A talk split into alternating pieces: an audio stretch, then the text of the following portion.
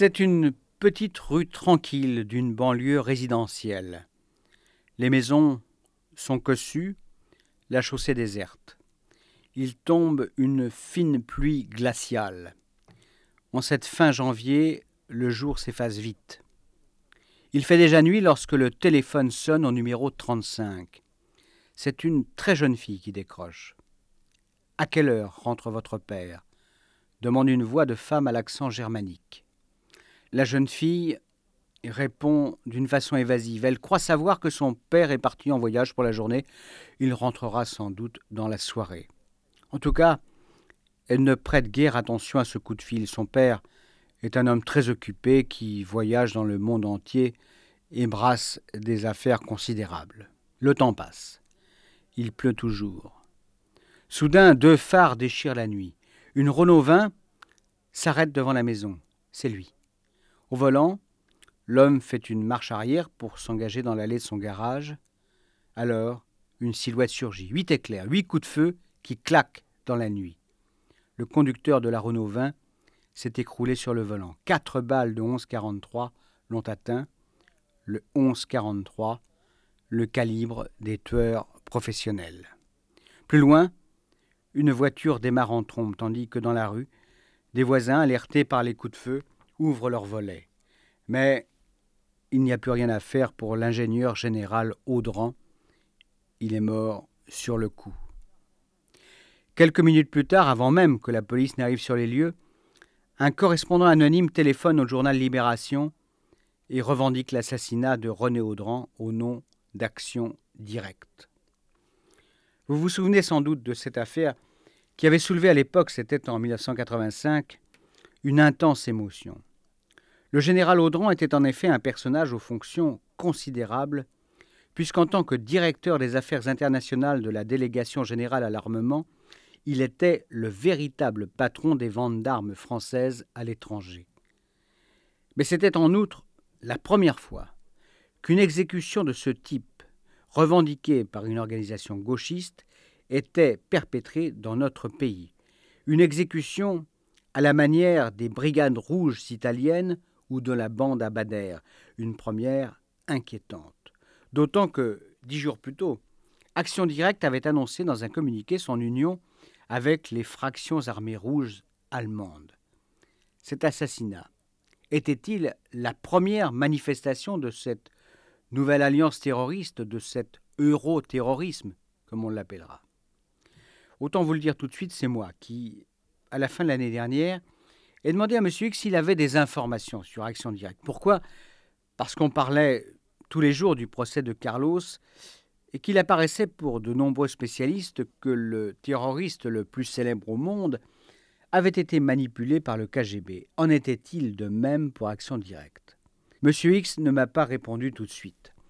Mais je suis désormais habitué à écouter aussi ses silences. Puis enfin, il m'a dit qu'il réfléchirait. Peut-être aurait-il des éléments d'information intéressants à me communiquer un jour.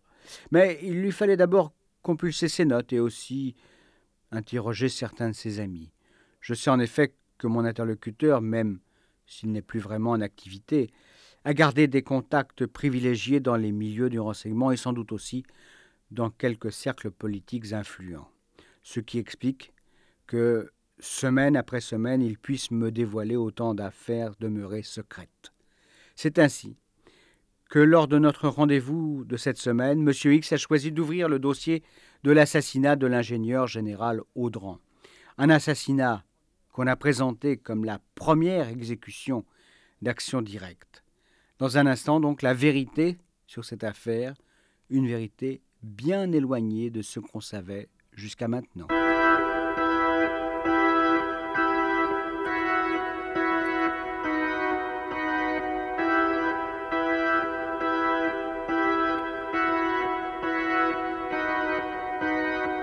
serait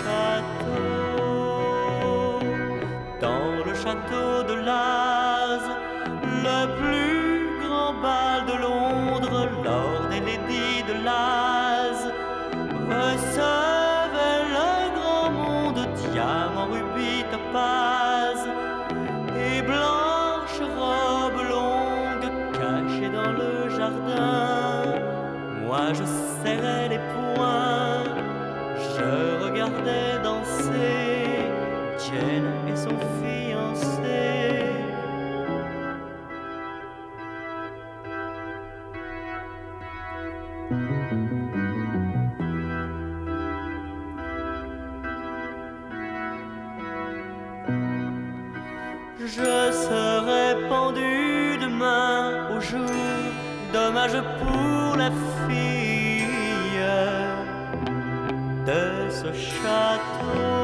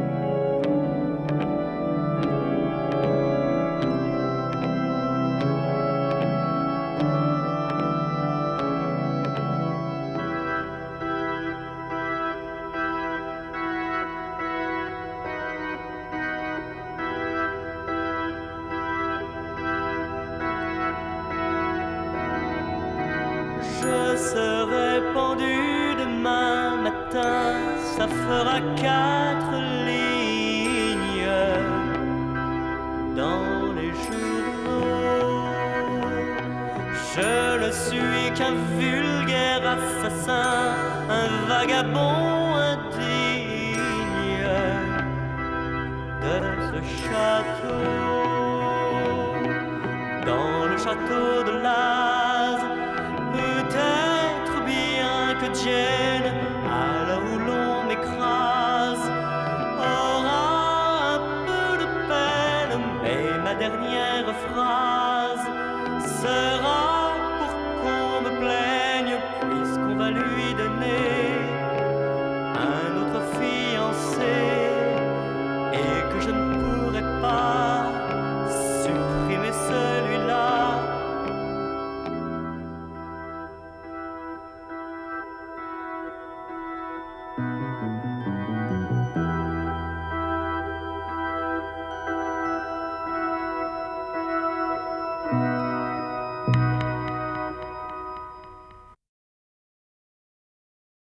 Inter, Patrick Pénaud, Rendez-vous avec X.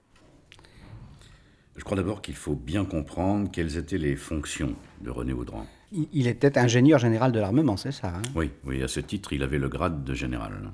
Quelle formation? Polytechnique, bien sûr. Ah oui, Pourquoi euh, Bien sûr? Parce que la délégation générale à l'armement est traditionnellement une charge gardée des polytechniciens. Autant vous le dire tout de suite, c'est une sorte d'État dans l'État. Que voulez-vous dire non?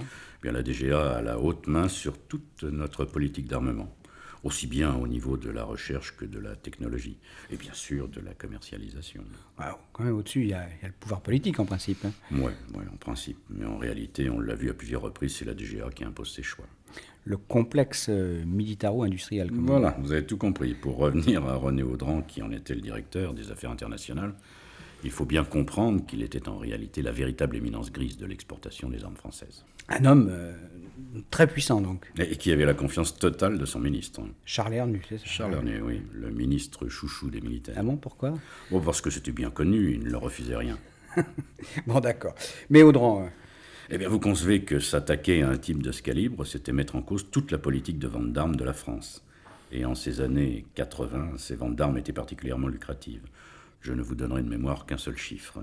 En 1984, le commerce français des armes s'est traduit par un excédent de plus de 30 milliards de francs. c'est coquet, en effet. Oui, oui, puis ça suscitait beaucoup de jalousie. De la part des, des autres exportateurs. Naturellement.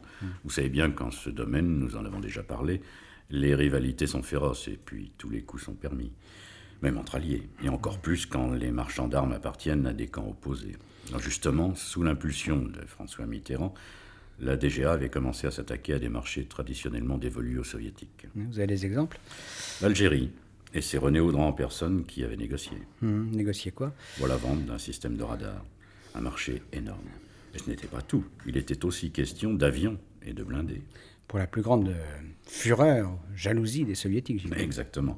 D'autant qu'en Inde, on leur avait déjà fait le coup et on leur avait déjà soufflé un marché de plus d'un milliard de dollars, en attendant de placer là-bas une quarantaine de mirages. Mais là, les soviétiques s'étaient fâchés pour de bon, et ils s'étaient débrouillés pour faire expulser notre attaché militaire sous le prétexte qu'il était un espion. Ouais, une accusation vraiment fausse? Évidemment, en fait, ce colonel était l'un des collaborateurs les plus efficaces de René Audran, et il convenait d'éliminer ce dangereux concurrent. Hum. Mais d'après tout ce que vous me dites là, les- les gens qui avaient le plus d'intérêt à se débarrasser de l'ingénieur général Audran, c'était donc les soviétiques. Oui, c'était l'hypothèse la plus crédible. Et pourtant, ce ne sont pas eux qui ont frappé, puisque c'est Action Directe hein, qui a revendiqué l'assassinat. D'accord, mais quand on regarde de très près le texte de cette revendication, un texte entre parenthèses qui a été diffusé simultanément en France et en Allemagne, on note des choses euh, quand même très curieuses. Expliqué ça Eh bien, on s'aperçoit que les gens d'Action Directe semblent s'être purement et simplement alignés sur les tests soviétiques. Soyez plus précis. hein. Écoutez, je ne vais pas Important. vous réciter euh, par cœur ce communiqué de revendication, bon, ça serait un petit peu trop fastidieux. Puis j'ai en horreur la langue des bois, alors résumons. D'abord, Audran est présenté comme un élément clé du dispositif impérialiste. Ensuite, Action Directe accuse la France, qui vient de créer sa force d'action rapide, de menacer en priorité les pays socialistes.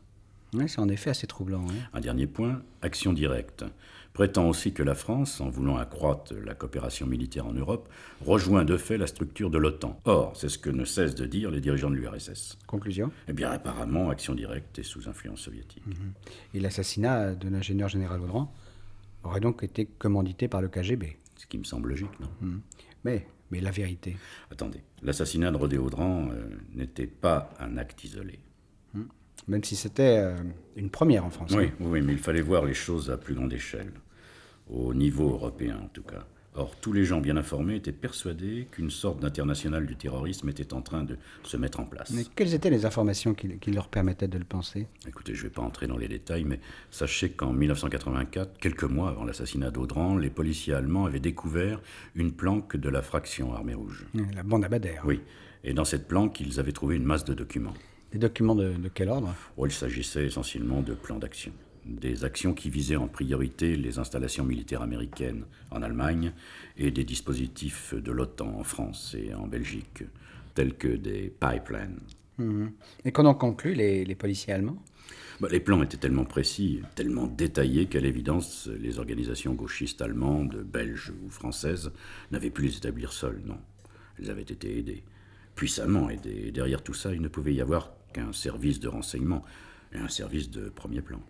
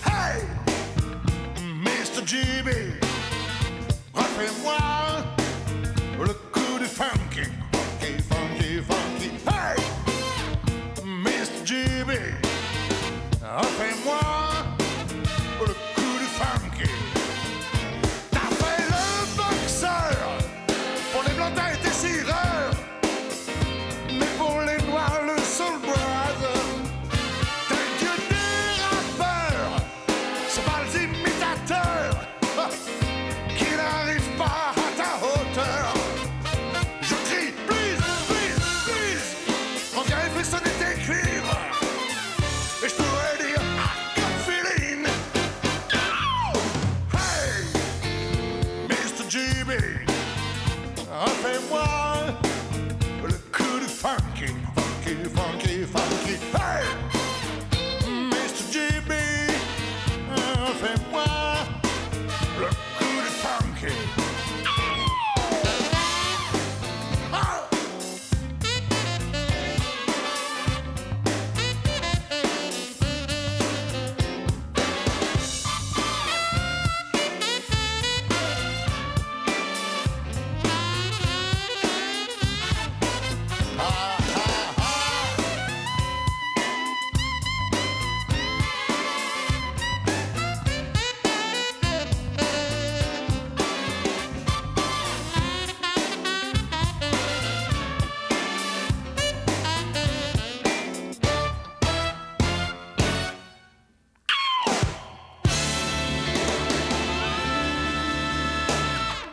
Le KGB manipulait-il action directe?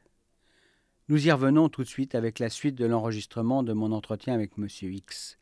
Mais avant, je voudrais vous donner quelques détails qui éclairent les activités de René Audran.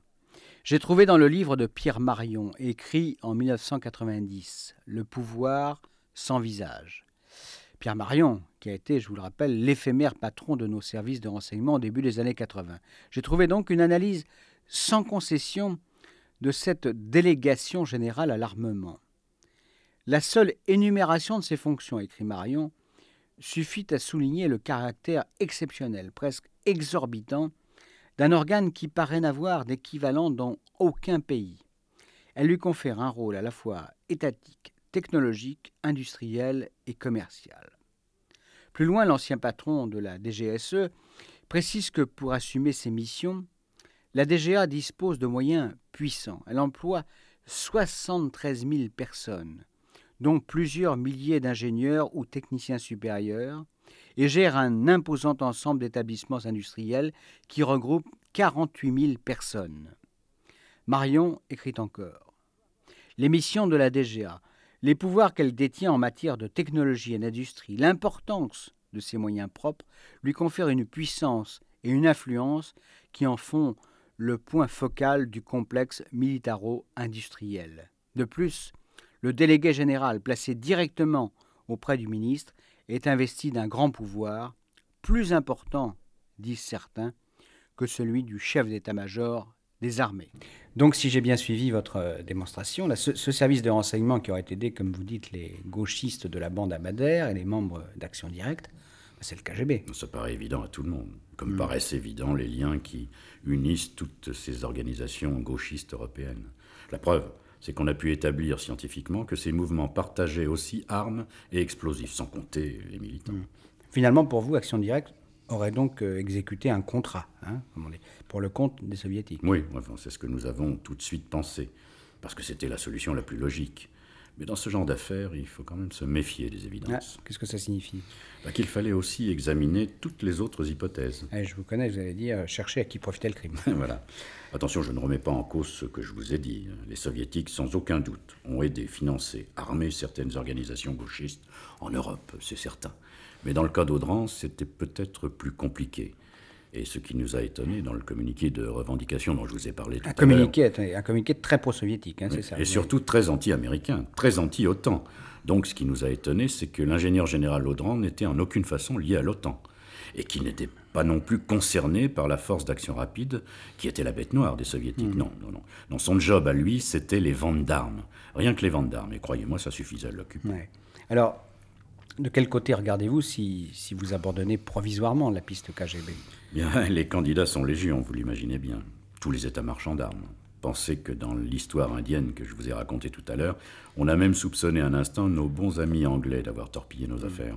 Ce ne sont quand même pas les Anglais qui ont fait assassiner Audran. Bien sûr que non. Et dans l'affaire indienne, je vous l'assure, ce sont bien les Soviétiques qui nous ont mis les bâtons dans les roues. Bon, peut-être. Mais ne vous égarez pas là. Qui soupçonnez-vous dans le cas de René Audran? Bien d'abord, on a établi que l'ingénieur général était une cible depuis déjà longtemps. C'est-à-dire? Un an plus tôt. Audran avait eu l'impression d'être suivi, et il avait aussitôt bénéficié d'une protection du ministère de la Défense. Mmh. Une protection qui a duré euh, longtemps, non? Je ne peux pas vous le dire avec exactitude. En tout cas, au moment de son, son assassinat, Audran ne bénéficiait plus de ces mesures de protection. C'est exact, et pourtant nous savions qu'il existait des menaces Ah, terroristes. Et que- comment expliquez-vous cette, cette grave négligence quand même? Ah bah, sous le premier septennat de François Mitterrand, les choses n'étaient pas vraiment simples.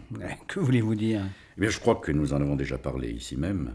Dans les services, passez-moi l'expression, on se bouffait le nez. Il y avait le SDEC, rebaptisé la DGSE, que le nouveau pouvoir n'estimait guère. Il y avait la DST, que Mitterrand, non sans quelques raisons, soupçonnait d'avoir eu des activités politiques peu recommandables. L'affaire des plombiers du canard enchaîné, par exemple par exemple. Oui. Et puis, et puis, à côté de la DGSE de la DST, il y avait aussi la cellule antiterroriste de l'Élysée. Un légendaire. Oui, oui. Vous connaissez leurs exploits. Oui, oui. Oui. Alors tout ça, ça tirait à U, à Dia, et la coordination de ces différents services était vraiment difficile. Et puis l'information ne passait pas toujours très bien, c'est le moins qu'on puisse dire. Ouais, je veux bien le croire. Et puis nous aurions gagné du temps et peut-être sauvé la vie de René Audran si nous avions su plus tôt qu'il était, semble-t-il, une cible. Enfin bref, il était mort et il fallait essayer de comprendre. Nous avons donc cherché dans son passé professionnel et nous avons trouvé une première piste. Ah, je vous écoute. Audran s'était opposé à une vente d'armes à la Syrie, une vente de missiles pour être tout à fait précis. Et pourquoi? La France avait de bonnes raisons de penser que la Syrie était un État qui soutenait les terroristes qui frappaient nos intérêts ou qui plaçaient des bombes chez nous. On savait par exemple que c'était la Syrie qui avait armé les assassins de notre ambassadeur à Beyrouth, Louis Delamarre. Et, et les- nous n'avions pas réagi. Le président Mitterrand, par principe, était hostile aux opérations homo. C'est-à-dire les, les assassinats en, en représailles, c'est ce que ça veut dire. On ne peut hein. pas officiellement supprimer la peine de mort et officieusement ordonner à nos services secrets de perpétrer des meurtres. C'est logique. hein. Il y a aussi la raison d'État. Ah, donc vous voulez dire que, que Mitterrand a, a peut-être donné son feu vert à quelques opérations homo quand même? Vous pensez ce que vous voulez. Mais demandez-vous pourquoi. Quelques semaines après l'assassinat de Louis Delamarre, une voiture piégée a explosé près du siège de la présidence du Conseil à Damas. Un attentat particulièrement meurtrier puisqu'il a fait une soixantaine de victimes. Et pour vous, ça, c'était les Français? Pas seulement. Qu'est-ce que vous voulez dire? Bah, dans ce genre d'affaires, on a parfois besoin de l'assistance de vieux amis. Et les services irakiens étaient très bien implantés à Damas. Donc les Irakiens nous auraient donné un coup de main? On ne peut pas en dire plus. Bon, je ne voudrais pas qu'on s'éloigne trop de l'affaire Audran, mais est-ce que ce sanglant attentat a servi de leçon aux Syriens? Pas du tout. Ils ont récidivé en 1982 en faisant sauvagement assassiner un de nos agents à Beyrouth et son épouse. Puis en piégeant la voiture d'un collaborateur de l'ambassade de France à Beyrouth. Il y a eu à nouveau des représailles? Non. Non, le gouvernement de l'époque a préféré la négociation, Une négociation euh, tout à fait secrète. bien entendu. Le frère du président Hafez el-Assad, Rifat, est venu opportunément en France. Or, nous le savions, c'était lui le véritable patron des services secrets syriens. Donc, on a pris langue avec lui et un accord a été conclu. Quand vous dites euh, on, Bah, vous imaginez bien que tout cela s'est passé à un très haut niveau et avec le plein accord du pouvoir politique. alors parlons de cet accord justement. Bien, il prévoyait que les Syriens régleraient leurs comptes ailleurs que chez nous. Et en contrepartie, nous, que, que leur a-t-on promis? Les Syriens ne sont pas repartis les mains vides. Hmm, Mais précisément. Désolé. Bon, et, et les Syriens ont respecté cet accord? Sur notre territoire, oui. Ailleurs, ça, c'est moins sûr. Ailleurs. euh. Essentiellement au Liban. Mais ça, ça n'était pas étonnant puisque les Syriens ont toujours considéré que le Liban faisait partie intégrante de leur pays. Alors quand ils ont vu des militaires français débarquer au Oui, Liban... mais oui, au Liban, mais dans le cadre de la force multinationale. hein. Oui, ça ne leur a quand même pas fait plaisir. Et beaucoup de nos soldats l'ont payé de leur vie. Mais rapidement, nous avons compris que derrière les Syriens, un autre adversaire se profilait. Et celui-là, euh, nous allons aussi le retrouver dans l'affaire Audran. Bye.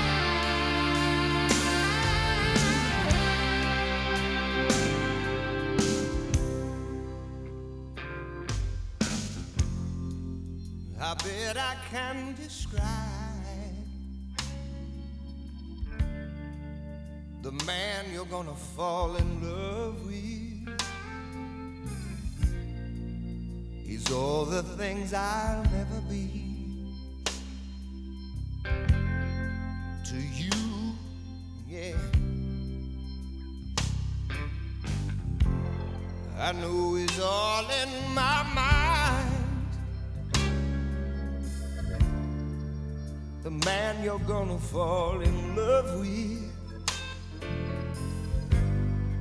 But it's real enough to steal your heart, no matter what I do. The man you're going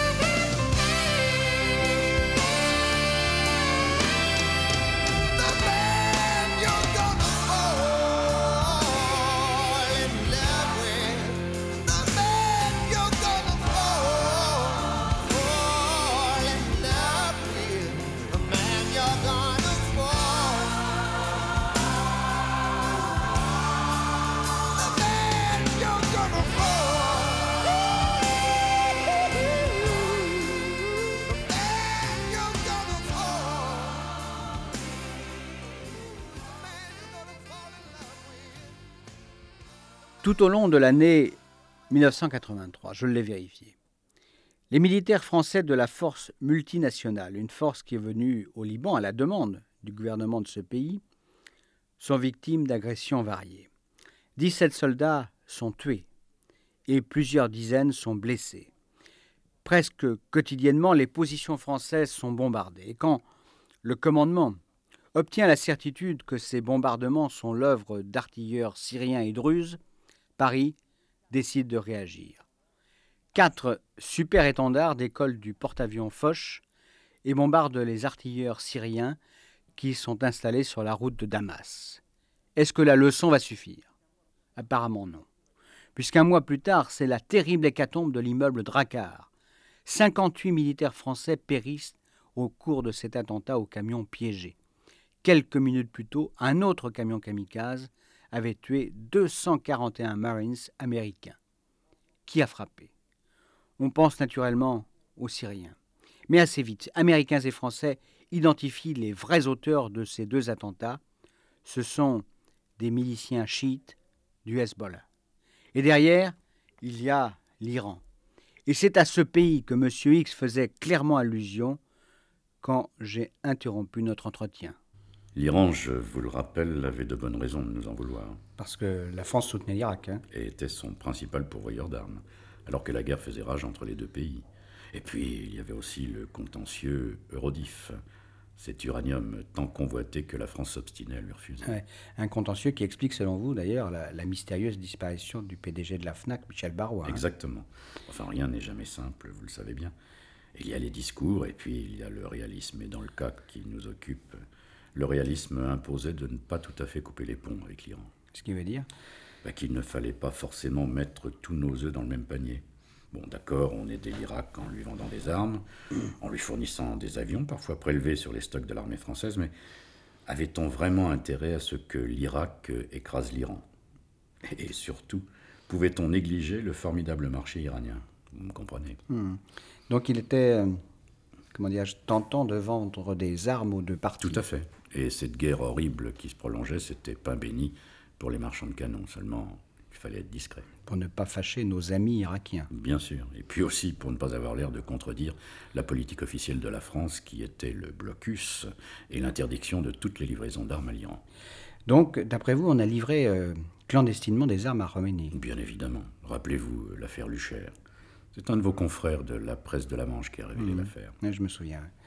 Il a écrit que trois cargos chargés de munitions avaient quitté Cherbourg pour gagner un port iranien. Et ces informations se sont révélées parfaitement exactes. Oui, ça fait scandale d'ailleurs. Vous croyez vraiment? C'est que vous avez mauvaise mémoire. L'affaire a été révélée en 1986, juste avant les élections Oui, législatives. Aussitôt, le ministère de la Défense a porté plainte contre la société Lucher, coupable d'avoir exporté frauduleusement des centaines de milliers d'obus d'artillerie à destination de l'Iran. La droite est arrivée au pouvoir quelques jours plus tard. On aurait pu croire que l'enquête allait être diligentée rapidement. Mais pas du tout. Au contraire, l'enquête traîne, s'enlise. Il faut attendre plus d'un an pour voir les premières inculpations. Et ensuite, je me souviens plus. Rien. François Mitterrand est réélu en 1988. L'enquête n'a toujours pas abouti. Et soudain, miracle, la justice prononce un non-lieu. Il n'y a jamais eu d'affaire Lucher. Et ce qui signifie quoi selon vous que Bah, vous avez existe. quelque chose derrière la tête. hein? Qu'il existe tout simplement des intérêts supérieurs qui se moquent bien de savoir si la majorité est de droite ou de gauche, Des intérêts économiques. naturellement. Et le pouvoir politique était au courant? Bah, Comment pouvez-vous sérieusement imaginer qu'on puisse livrer des quantités aussi considérables d'obus sans que les autorités de l'État ne le sachent? D'autant, je vous le rappelle, qu'une société nationale était aussi compromise, la SNPE, Société nationale des poudres et explosifs. Mais ce, ce trafic-là, ça durait depuis longtemps. Oui, Et Audran j'y viens. À la fin de l'année 84, les Égyptiens interceptent un cargo chypriote dans le canal de Suez. Ils le contrôlent et découvrent à son bord 30 000 obus fabriqués chez Lucher et vraisemblablement destinés à l'Iran.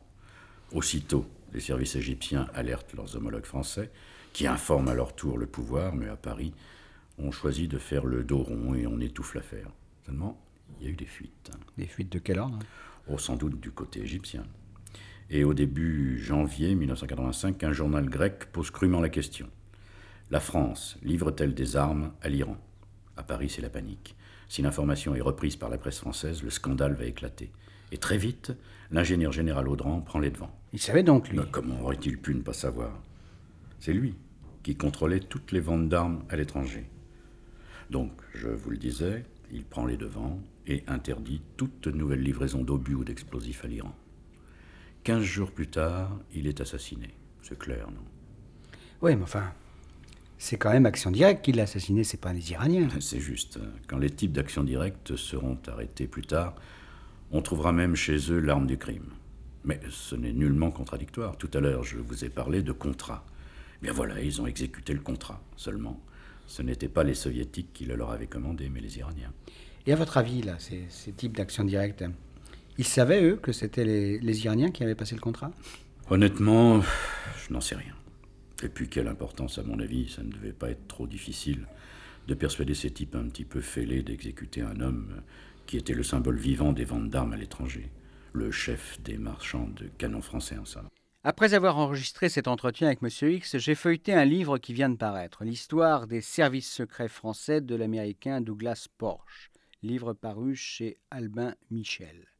Porche donne une version un peu différente de celle de mon interlocuteur, je le cite. Le général Audran semble avoir été victime du désordre régnant dans les hautes sphères gouvernementales, tandis que le Quai d'Orsay maintenait un cap pro-irakien. Le ministre de la Défense, Charles Hernu, avait entamé avec l'Iran des négociations secrètes portant sur des ventes d'armes par l'intermédiaire d'Audran. Selon une hypothèse, Rafsanjani ordonna l'assassinat de ce dernier lorsque Mitterrand intervint pour empêcher que soient honorées les commandes passées par Téhéran. Par ailleurs, j'ai trouvé dans le Monde diplomatique de mars 1988 un article d'Alain Grèche sur les ventes d'armes. Le journaliste écrit L'affaire Lucher l'atteste, la logique du lobby des marchands de canons a souvent prévalu sur d'autres considérations et une trentaine d'États, depuis le début de la guerre du Golfe, ont fourni du matériel militaire à la fois à l'Irak et à l'Iran. Les gouvernements ont été confrontés à de telles pressions des forces économiques qu'ils ont approuvé des contrats d'armes que, pour des raisons politiques, ils auraient plutôt empêché. Enfin, je voudrais soumettre à votre réflexion les conclusions d'un petit livre de Jean-Paul Hébert sur les ventes d'armes, paru en 1988 chez Syros. L'auteur démontre, chiffres à l'appui, que les ventes d'armes ne sont pas aussi rentables pour l'économie française qu'on le prétend habituellement. Il faut en effet tenir compte des aides et des subventions que l'État distribue généreusement aux sociétés qui fabriquent des matériels militaires. Conclusion de Jean-Paul Hébert, les exportations d'armes résultent plus d'un choix politique que d'impérieuses nécessités économiques.